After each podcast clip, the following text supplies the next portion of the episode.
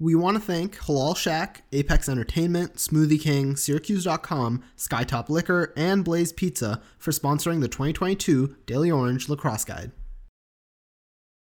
Coming up on this week's Sportscast. And it might take five years before they're actually in title contention. Obviously, Syracuse has this incredible coaching staff with these incredibly huge name former players. Like, does Syracuse have the talent to pull it off? We're not sure, I guess, how much this team will have improved this season with the new with the new coaching staff. We're not sure whether the right pieces are still going to fit right away. A new era of Syracuse men's lacrosse begins on Saturday in the Carrier Dome with faces not unfamiliar to longtime Syracuse natives. Gary Gait helped turn Syracuse into the epicenter of lacrosse in the late 80s and early 90s and is now back, leading the team he once won three straight national championships with. Joining him on the sideline is one of the Orange's great villains, Dave Pietramala, one of the best defensemen to ever play the game, but who wore the Johns Hopkins blue. He's now tasked with turning around a Syracuse defense which struggled last year, culminating in a first round NCAA tournament exit. It's a superstar coaching duo, which SU is hoping will lead them back to a first Final Four since 2013 and first national championship since 2009. To get you ready for how the season will shape up, we spoke with our three men's lacrosse beat writers, Roshan Fernandez, Anish Vasudevan, and Alex Serino. They discuss the coaching changes, players to watch, key storylines to follow, and much more, as well as previewing the three stories they wrote for the 2022 Daily Orange Lacrosse Guide, which comes out on Wednesday both in print and on dailyorange.com.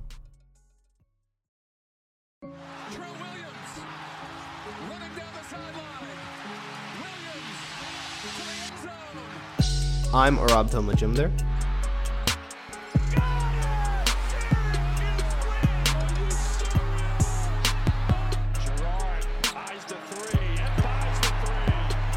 This is the Daily Orange Sportscast.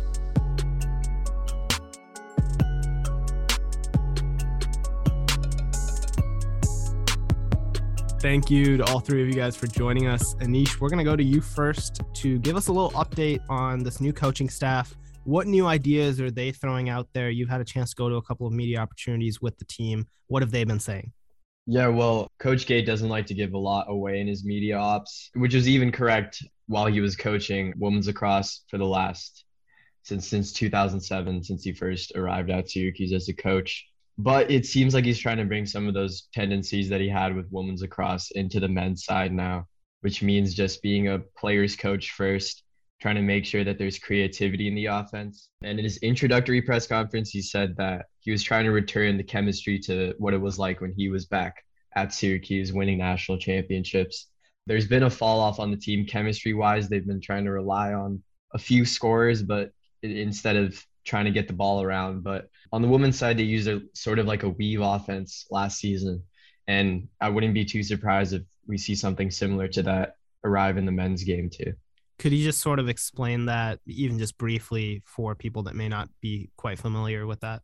Yeah, so the, the weave is similar to like a three man weave in basketball where they're just circling the ball around from a few different players on the attack or the midfield. It seems like Tucker Dordevic is going to be the kind of quarterback for this system, getting the ball out to Owen Seebold and the other attackmen. This is the issue now with Owen Hiltz being out. He was kind of part of that trio with Owen Seebold and Tucker Dordevic, but Owens will probably not be back. Uh, sources from were telling me that were close to him that uh, he they don't know the extent of his injury yet, but they're still waiting on some more medical tests to to come in. But yeah, it should it should be interesting to see how they kind of use that weave, make sure the ball is getting circulated around, so they just create more chemistry and create a more balanced attack rather than trying to focus on one or two players to do all the scoring. It might be too early to ask this question, but who does replace Hiltz in that third man option in that weave? Gait answered this in his in his last media ops. Again, he wasn't giving any specifics at all, just as to who would replace him. So honestly, it could be anyone at this point. On their attack, they do have a lot of young players. They have Blake Blake Earlbeck, uh, who's a redshirt freshman right now. Owen was a sophomore, and and Brett Tenaglia is also a redshirt freshman from Connecticut. So we, we could see some of those players coming in, or, or maybe some others uh, as well. Roshan, you had something to say? Yeah, I think that like going off of what Anish was saying, one of the biggest and most interesting storylines this season is probably going to be um, Tucker Dordevic's shift from midfield to uh, to attack. And Gary talked about you know potentially moving Tucker there, and T- Tucker's honestly he's the best option Syracuse has left on attack. You know, Stephen Rafe has graduated and went to the PLL and and Tucker has been here for a while. He understands the system.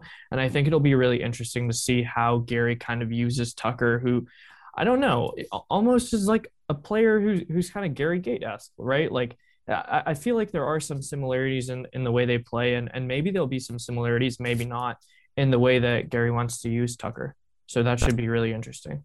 There's gonna be some hardcore Syracuse fans in your DMs after that one, Roshan. I was talking about playstyle, not uh, not necessarily. okay, we'll leave it at that. Well, uh, this is why I love Roshan because he's provided me the perfect segue into talking about storylines. Uh, Alex, we'll come to you first. We haven't heard from you yet. What is the big storyline that Syracuse fans need to follow this year? Yeah, I think me personally, I think you know the new additions to the coaching staff and kind of Gait not sort of Gait sort of segueing segueing into that kind of new era of Syracuse lacrosse and kind of you know understanding where the team needed to improve on from last year when it comes to defense and specifically on offense and faceoffs. And by doing that, he's he's added Dave Pietramala, TD Ierlan to the coaching staff. Uh, Dave Pietramala was at Johns Hopkins. Now he's specializing in as Syracuse defensive coordinator. TD Ierlan was the best face-off face-off man in all of college across last year. So adding somebody like TD Ierlan, somebody similar in age to the players, someone the players can relate to. So he knows where the team needs to improve. You know, he's led the team to reach championships as a player. So I think it shows that Syracuse is now sort of in sort of win now mode and they're ready to and I guess through Gait and these new additions, I think he knows kind of best where the team needs to improve. So biggest storyline is just seeing whether whether the team will follow up on that. Especially on defense, I know that's a, point of emphasis I would expect this year, given how much they struggle defensively. Anish, uh, you had something to add with that, but I, I was going to ask generally about what changes uh, can we expect to see on the defensive side. Well, Dave was again in his introductory press conference was talking about how he's going to bring his system from Johns Hopkins, which was 41st nationally, which wasn't as as much better as Syracuse, which finished 54th nationally in scoring defense last year. But Syracuse's defense was giving up really crucial scores um, at crucial points in, in big games last year, which is something that just can't happen if they want to win out in the ACC and, and try to get to the title appearance or then at, at least far into the tournament as Gait wants them to be. I think that he he wasn't giving too many specifics, but that they're going to use the calls and the systems that Dave was using um, in Johns Hopkins and trying to bring that here. So the players were still trying to get used to that in the intra squad scrimmage they had earlier last year against Michigan. They got they got scored on a lot. Um, I don't know the exact number, but their defense did not play well that game. And Owen Hiltz also got injured in that scrimmage. So they do already have these preseason issues that at least they know they need to fix before the actual season starts. Anish, uh, sticking with you, what is another storyline that Syracuse fans should be following this year? I think that again, I I, I want to say same thing just about defense. I think it's gonna just come down to defense, defense, defense. They still don't have the goalie. They're going between two goalies right now, trying to figure out who's gonna start. But as long as they have some sort of system that is able to stop some of the ACC's best offenses, that's going to be the biggest factor that's going to lead to their success. If they can't stop the ball from getting into the net, it doesn't matter how many times they score themselves. Offense is Gary Gait's specialty. He's been able to create some of the best players in lacrosse overall on the women's side, like Kayla Treanor, Katie Rowan, the Tyrrell sisters right now, and uh, Emily Hawryschuk as well. Trying to get that same success and trying to make those star players is going to help on the offensive end, but they don't have that same star power on the defensive end as they need if they want to win. Roshan, coming to you finally. What is a hopefully non defense related storyline that Syracuse fans should follow? Yeah, I think what's what's going to be interesting is Syracuse is stuck with that midfield trio of Jamie Trimboli, Brendan Curry, Tucker Dordevic for so many years, and now Trimboli's graduated, Dordevic's going to move to attack, and so that leaves Curry there, and it's like you know, what are we going to see from those guys who were second line midfielders, um, Lucas Quinn, Jacob Buttermore? How are those guys going to kind of step in probably to the starting lineup and who's going to come in behind them? So I think that should be really interesting. We're going to see a lot of new faces on this midfield line. And that honestly has been, you know, what's driving Syracuse's offense for quite a while. So I, I think that the midfield line is, is very interesting to watch. And I think what Serino hit on is just the, the biggest question which everyone has about this season, which is that obviously Syracuse has this incredible coaching staff with these incredibly huge name former players.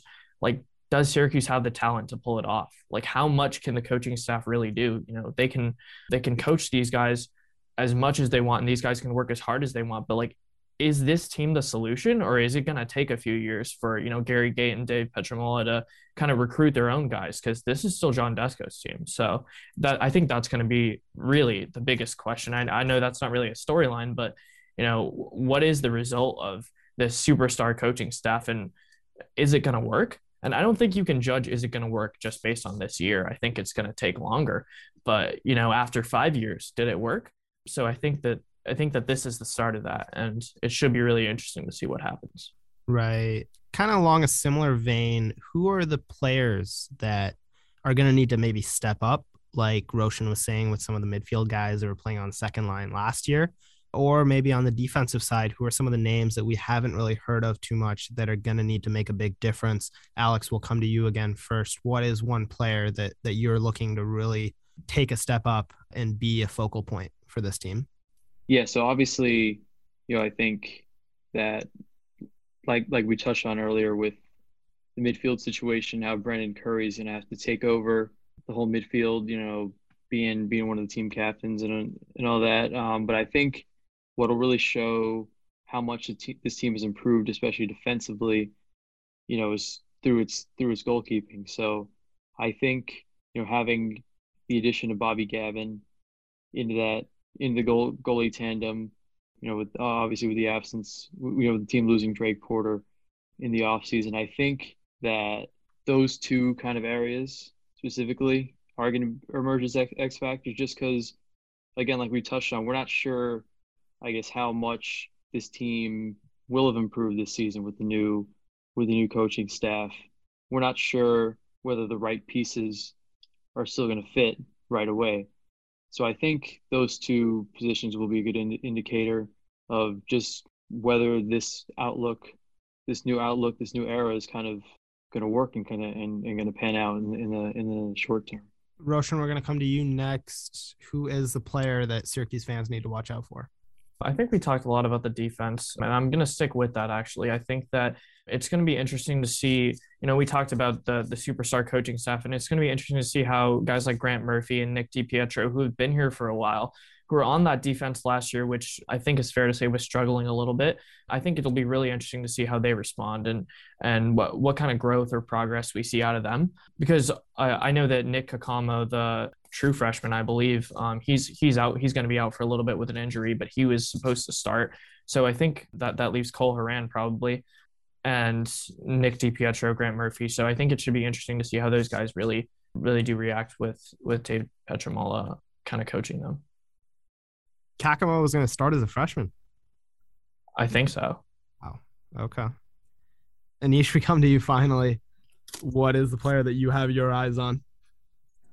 Yeah, so we've touched on this before, just about Owen's injury and who's gonna even uh, replace him on on the attack. Even with Tucker coming up, that still means that they need other options if they want to make sure that the offense works perfectly and works to to how they're they're going to want to you know get the ball in the back of the net. So I think Liam Ferris, he's a sophomore as well, six foot two, two hundred five pounds, big guy that could that could add a lot of depth to their offensive attack. Owen Seebold is going to be huge. If he, if he's struggling, then you could see maybe other players like Basil Urban, Basil LeBurn, sorry, Brett, Tanaglia making making the making starts in games or, or, getting a lot of time off the bench. They they're redshirt freshmen, but even with the with with Hiltz's injury, he was able to sh- before Hilta was injured, he was able to show that just because Owen Hiltz was young didn't mean that he didn't have a big role in the attack. He was able to put a lot of crucial goals in for Syracuse last season, and they might need to rely on another young player this year to replace Owen Hiltz. Their attack, other than that, is Owen Seebold's the oldest, being a senior. Everyone else is a redshirt freshman or a sophomore. A young team all around, but not at the faceoff dot. Phaup is back, I believe. I do want to just touch on faceoffs quickly because that's something that you guys haven't really mentioned at all. What does that situation look like? I'm assuming that Phaup is going to get the start again. Roshan, we come to you. Yeah, I, I would assume that Jacob Phaup's going to start at the faceoff too. And I think that last season was a really up and down year for him. You know, he had the two incredible games against Virginia, who ended up being national champions. And then there was some very uneven performances for the rest of the season. So I think it should be really interesting to see what Phaup has been doing in the offseason. For some reason, he just matched up really well against Virginia, I think. And I, I think that, you know, a lot of face-off guys who I talked with last year were saying that, you know, sometimes people just match up a certain way and guys do a certain thing with their hands that that works better than against other guys. So I think working with TD Ierlan should be really interesting for him. And, and like we've talked about, you know, through this entire podcast, you know, what will be the result of this superstar coaching staff? Will it have the effect that it might, it, that we think it could have, or, or will it be a flop? You know, time will tell. But I, I think that Jacob Phaup still has that job and it's, it's his to lose another question that I'm not 100% sure if you guys have the answer to, but how much is Ierlan actually working with the team? Is he here on a day to day basis? Is it week to week? What does that look like? I think I only know that he's a volunteer assistant. Um, right. So I would assume that he's not here all day, every day, but I don't know the answer to the rest of that. Okay. All good going to some predictions from you guys now. Uh, Alex, we'll start with you. Ideally, I would like a record where they're going to finish in the ACC, and then at the end, we'll get the uh, NCAA tournament predictions from everyone. But just record and ACC result for now. Yeah. So I think the team, I had the team finishing 10 and 4 and then going 500 in ACC. So three of those losses would be in ACC play, just because you know I think I think the team, just like last season, I mean they'll they'll lose they'll lose sort of games that are more toss ups and are more out of reach. But last year they did beat Virginia, and they did handle the non conference slate relatively well.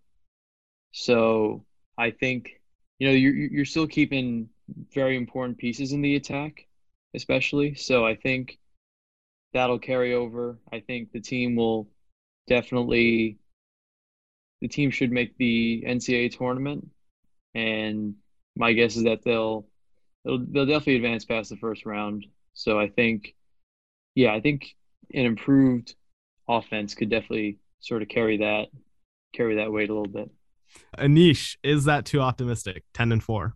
No, I think. I mean, Roshan just nodded his head no. that, that, he thinks it's too much. But I think that they actually just might finish nine and five. So I had a similar similar description to to what Alex just said about where the team's going to end up. But I think that they're going to go two and four in ACC play. The ACC is the top conference in lacrosse. I don't think that the coaching changes are going to mean that Syracuse is going to improve as much as they did, as much as they struggled from last season. And it's not going to be an immediate change. Like Roshan said, it might take five years before they're actually in title contention. But with some of these players like Tucker, like Owen, it is their last chance to kind of get to the top of the the top of the mountain, if you want to say. But I think that they're going to struggle against teams like Virginia, Duke, North Carolina, it's going to be it, the Syracuse finished 11th right now in the preseason rankings, and, and North Carolina and a few other ACC teams are lower than them in those rankings. But again, those rankings don't mean anything until the season actually starts, and those rankings don't have haven't taken into I haven't factored in Owen Hiltz's injury, which is completely detrimental to Syracuse's attack. So I think that again probably will get past the first round maybe, but I don't see them going much further in the NCAA tournament for those Syracuse faithful fans, I don't think Gait's hiring is going to bring happiness or complete joy immediately. It might take a few years. Roshan, how about you? I picked Syracuse to go eight and six this year. I think they're going to make another first round exit from the tournament. I mean, I just think that, you know, obviously the coaching staff hires are great, but like Anish said, you know, it's it's not going to be an immediate answer. I, I think this defense still needs a lot of work. I think the the injury to Hiltz is going to be that's going to hurt a lot too.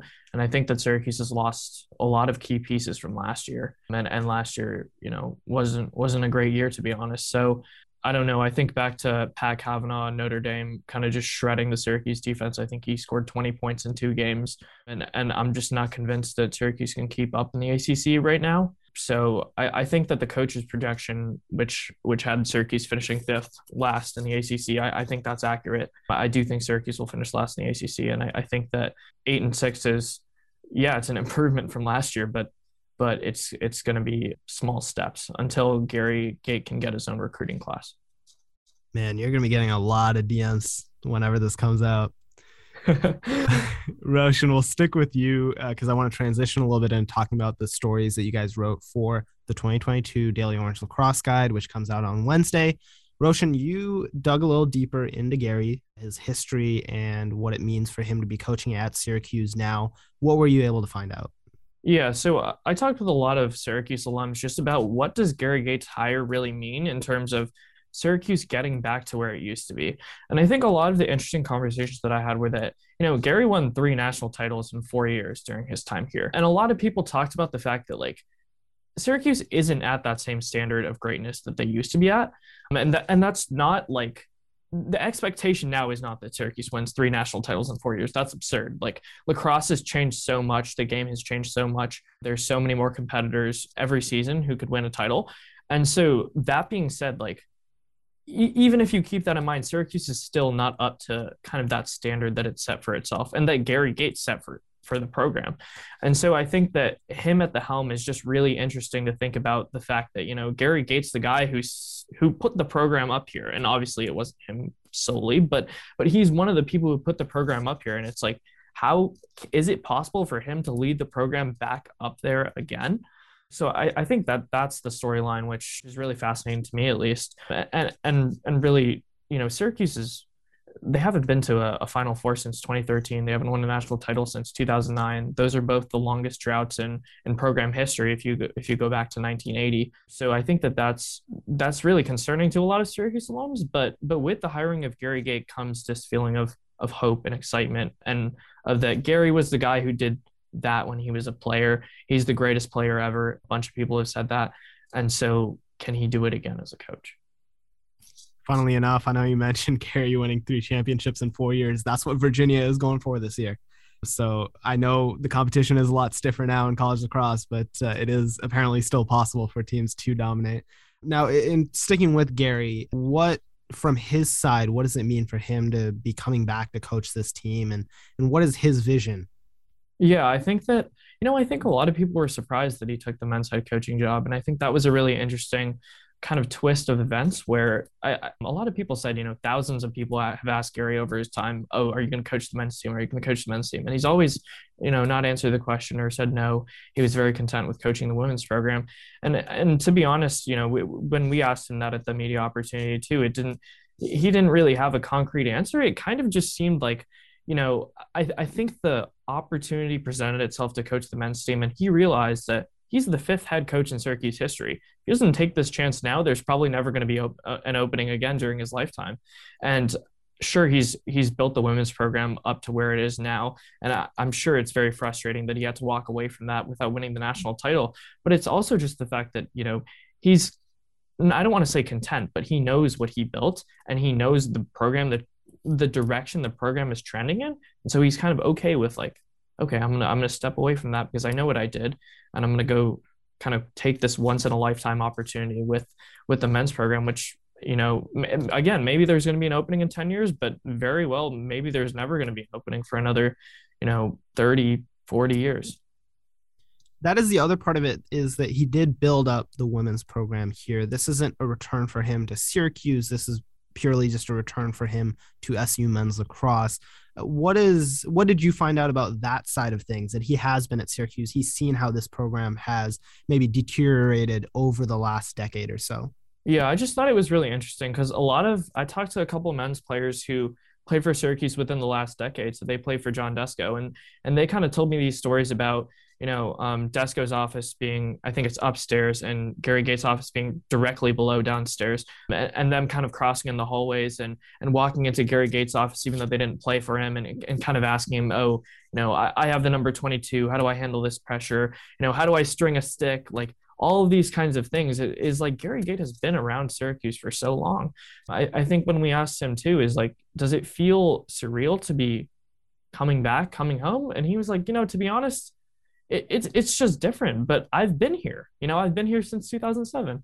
So it's it's definitely a, a surreal feeling to be coaching the men's team now. But like, it's it's not something new for him. He's he understands the program. He's been around the program, and he more than anything, he understands Syracuse. Like he gets how Syracuse lacrosse is supposed to run, and I think that that's what's really comforting for so many people in the community is that like we get one of our own as the head coach, and not only do we get one of our own, but like he's the perfect hire like we could have gone outside for a hire who would have fit this job really well but like he is the per- or at least right now what people are saying is he is the perfect hire and he's a Syracuse alum. So it's kind of it's kind of getting both of those things is that like he wore 22 he's going to have his jersey lifted into the rafters in 2 weeks and and he just gets it. He knows what the environment's about and because he built it Alex, we come to you next. You wrote about Brendan Curry, who's been a stalwart on Syracuse's midfield line for, I believe, the last four years now.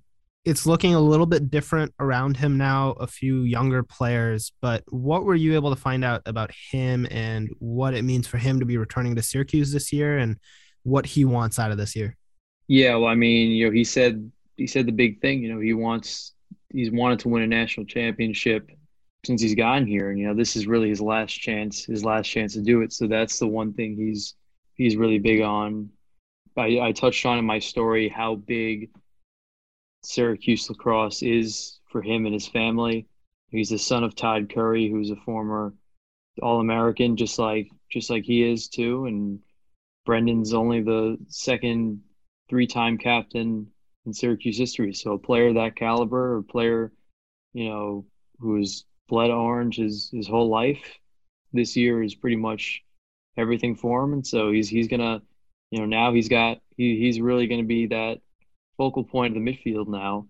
So it's really it's really up to him to, you know, have a have a big impact in in whether that the outcome that he wants actually happens like you mentioned, this really is his family school. His dad was an All American here you touched on that relationship between him and his dad in the story. Can you kind of describe what that's like and what you were able to find out about their relationship? Yeah, I mean, it's it's obviously you know a big part of it is, has obviously been about lacrosse.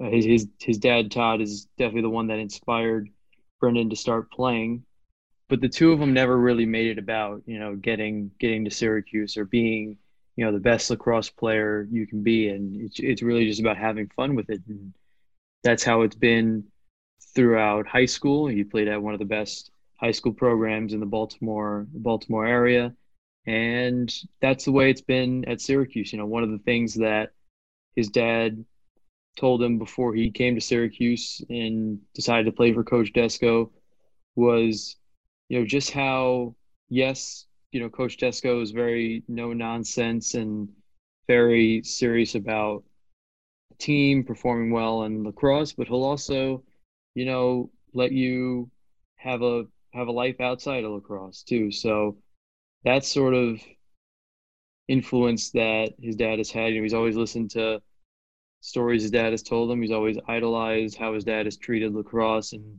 really just life in general. And that sort of plays into why he's here right now and why this team means so much to him. Now, as you mentioned, his dad never really sort of forced him into lacrosse. So, what was the, I guess, factor for Brendan to go into lacrosse? I know he must have been inspired by his dad to a certain degree. What was that like for him growing up? Yeah, I mean, they, you know, they they would always go out, go outside, pass the ball around and you know draw up draw up little plays that they yeah just draw up any any little plays that they could come up with. So it, it was all just about fun and just being creative with with lacrosse. And then growing up you know he Todd coach Brendan throughout different rec teams during club team in middle school, and also the fact that he knew a lot of the coaches that Brendan had at Calvert Hall also really helped because you know er, er, when when Todd graduated from Syracuse, he he immediately went to play in Baltimore for Mount Washington Lacrosse Club, and at that club, you know, aside from a few of Brendan's Calvert Hall coaches, he also played with, or it's the same team at least that both Gary and Paul Gait used to play for. Dave Pietramala used to play for that team, and so he definitely knows what good coaching is as well, and you know he he trusts a lot of those people around him as well. So getting Brendan the right coaching and really just again not not make him take it too serious too seriously and just letting letting him develop that that love for lacrosse on his own really just kind of let Brendan's game take off and you know when Brendan originally committed to to Penn his freshman year and then when Syracuse showed interest you know it's that influence that wow you know my dad did this at Syracuse he's told me so much about it I might as well give it a shot. I'm ready for this. And that's exactly what he did. So there was a certain sense of, I guess, kind of wanting to follow in his footsteps. Yeah, I mean, just you know, he's he he just loved. It's more about just loving the Syracuse program, and just obviously seeing how much of an influence that's had on his dad and just his whole life leading up to that. Not not so much more about it wasn't so much about I'm gonna one up my dad or I'm gonna, you know, try to match what he did. I'm gonna sort of create my own create my own legacy and I think yeah, I think he's done I think he's done just that. You know this question is coming. I like to ask it to everyone. What is the story or anecdote that didn't make your story that you'd like to share with us today? Yeah, I think it's important that you know, I mean, I I talk about how you know how big of a lacrosse school and you know how how much lacrosse influenced Calvert Hall, but what I didn't really talk about is just how much of an influence the Baltimore lacrosse scene has because you know we know how much lacrosse or how big lacrosse is up in you know the upstate New York area and all that. And you know that that's where Todd grew grew up. Todd grew up learning how to play lacrosse up here. He went to West Genesee High School, and former Syracuse lacrosse coach Kevin Donahue actually taught him everything he needs to know, or went went to play with him at one of the local parks up here as well. But pretty much, you know, Brendan would go to all the Calvert Hall games on Friday nights like that. Like it wasn't Friday night. It's not Friday night football in in Baltimore. It's you know Friday night lacrosse and he grew up like I mentioned the the Kelly family who Brian Kelly who coached him at Calvert Hall, you know that they they all knew each other and so just going there being a part of that supportive environment, supportive lacrosse community in lacrosse is that's another thing that really shaped his interest in the game and then and then also how big of an influence his class had on future classes because again they've they went to go see. They've watched Brendan play for many years. His class also had numerous D1 D1 athletes too, many of them ranked just like Brendan. So just that influence that he had and the rest of his class had on future Calvert Hall classes, I guess shows one just the influence of just the influence lacrosse has in Baltimore, but also just how much influence Brendan had as a teammate over the success of multiple programs in the past, and now that's sort of translating over to Syracuse. Anish, we come to you finally to talk about Owen Seebold and his somewhat unusual connection to lacrosse. He's from Texas, and his dad is actually the one that popularized a lot of lacrosse in the high school that he played for as a club team, and that's how Owen got into it initially. Can you talk a little bit about how that started and, and what that was like for Owen growing up? Yeah, so when Owen was born in, in 98, there wasn't a lot of youth lacrosse in Texas overall. His dad, Bob Seebold, who won the national championship at Syracuse in, in 1983, wanted to start something that his kids and kids like him, his friends' kids, could play the sport that they fell in love with. In so in football country, Texas, lacrosse was just a uh, just not something that any kids even knew about. They were talking about how in when he, they first moved to Highland Park, his net in the backyard, uh, Owen's net was the only one that was there on the street. And now the community has embraced it so much that it's everywhere. It's on every single house, every single lot line.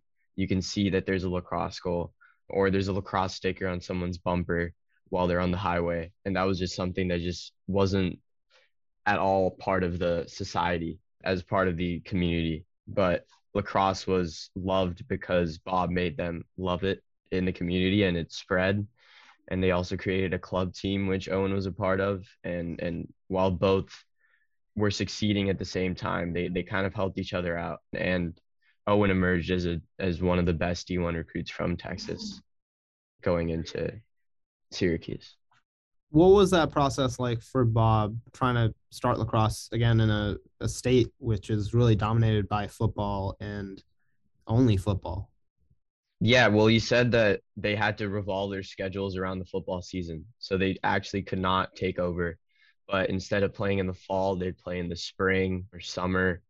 And they were trying to make sure that kids knew that they had the option to still play other sports. But what uh, Bob actually did was recruit kids from Owen's football team specifically, just because he knew that they would be good athletes and that if they if he gave them a stick, they'd still fall in love with lacrosse and they could build on their athletic abilities by playing lacrosse. And Owen also said that he was also able to become a good um, lacrosse player because of the skills he got from football and basketball. And when he realized that he, because he was from Texas, he was just a better athlete than kids from the East Coast. And that's kind of how Bob was able to start it. He was able to just let athletes be athletes, but just giving them the fundamentals and the coaching for the sport that was unfamiliar to most of them we're starting to see a lot more recruits come in from some of those southern states, especially Texas. With Owen's process, what was that like for him to be able to get that Syracuse call when he's you know coming especially from a place I'm sure when he played in high school didn't have the best competition. Yeah, so Johnny Morano was one of Bob's friends in the Dallas area who started his own youth program and then the two of them together started Coast to Coast Lacrosse, which was a travel team that Owen was a part of, Morano's son was also a part of, and they all just got together and started this thing, which would go to the East Coast every summer trying to play tournaments. And that's kind of how they were able to get recruited. And and in ninth grade, when Owen went there, went to the East Coast for a tournament, Syracuse just was head over heels for him. They wanted him immediately which is something that he knew in the back of his head that he always wanted to go to Syracuse, but that kind of solidified his spot into getting a getting recruited from his dad's alma mater. And also what Morano was saying was that initially only defensive players were getting recruited because they had so much athletic uh, talent again. So a guy Brandon Mullins who was a Syracuse All-American. He's from Coppell High School, which Morano coached in Texas and he was a part of Coast to Coast, but he was uh, also had offers from Oklahoma and Notre Dame in football. But because of his athletic ability, he wanted to, and his love for lacrosse, he wanted to stick to lacrosse. So he turned down offers from Oklahoma and Notre Dame, and he was the best defensive player apparently in all of 5A, which at the time was the highest level of high school sport in Texas. But he decided not to play football, go into lacrosse. And that was one of the big decisions. Just because a guy of that stature in football was deciding to go into lacrosse meant that the sport had already come a long way. And by the time Owen was in the class of 2017, there's enough offensive players to also get recruited because they had been starting since they were in first grade, since um, going through Bob's program. Yeah, and I wanted to just learn a little bit more about, you know, specifically with Owen. I'm sure that he must have been picking up a stick when he was like three, four years old. Yeah. So his dad, Bob, coached the high school club lacrosse team at Highland Park. So Owen would come with his stick at three years old, just like playing catch with the other players, showing them his moves and stuff. But again, that was why kind of Bob wanted to start this youth lacrosse thing because he he knew that his kid wouldn't be able to get the right competition at all if he was just playing by himself with some of these guys and and that the normal way was to wait till high school till you join the club team versus trying to start it when you're in first grade when you actually first fall in love with sports. And I kind of want to end it by talking a little bit about how it is now. Like you said, you can see nets on every backyard, you can see bumper stickers on the highway. What did Bob have to say about the growth of, of lacrosse as he's seen it, not just in Dallas, but everywhere else in Texas, and also the club lacrosse scene in Texas? Yeah, so he was kind of humble about it but Owen himself could not talk just any more high praise of his dad. He was saying that a lot of college players now have come up to him, have messaged him saying, Thank you to your dad. Just I wouldn't have been in college lacrosse if it wasn't for him. And he said that um, he put Texas lacrosse on the map and he just inspired kids to want to pick up a stick.